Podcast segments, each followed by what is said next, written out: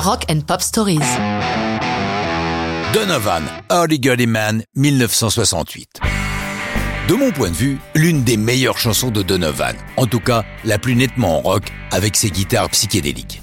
Mais d'abord, c'est quoi un hurdy-gurdy C'est une vielle à roue, un instrument de musique ancien, quasi moyenâgeux, mais qui avait été choisi comme nom de groupe par Mac MacLeod, mentor de la six pour Donovan.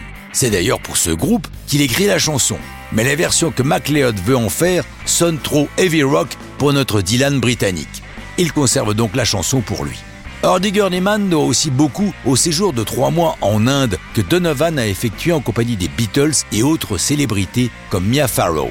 Elle est justement la voisine de bungalow de Donovan dans le ashram de Rishikesh. Mia est venue avec sa sœur, Prudence, et c'est pour elle que John Lennon compose Dear Prudence ce sont les sonorités de la chanson de Lennon qui inspirent Donovan.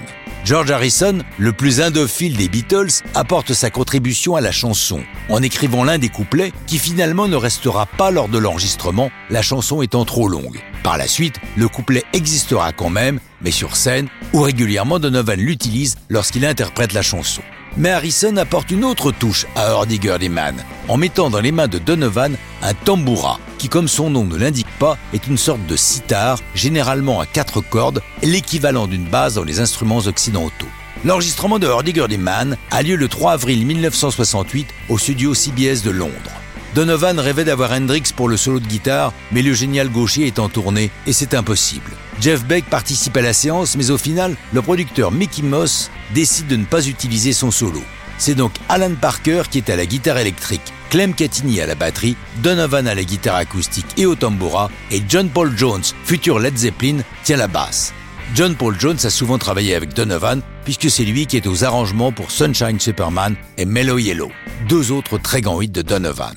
Hardy Man sort en mai 68 en Grande-Bretagne et un mois plus tard aux États-Unis. C'est un énorme succès des deux côtés de l'Atlantique, classé numéro 4 en Angleterre et numéro 5 en Amérique, dans une année où la concurrence est énorme.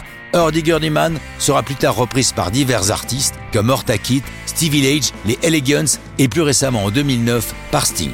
Mais ça, c'est une autre histoire de rock'n'roll.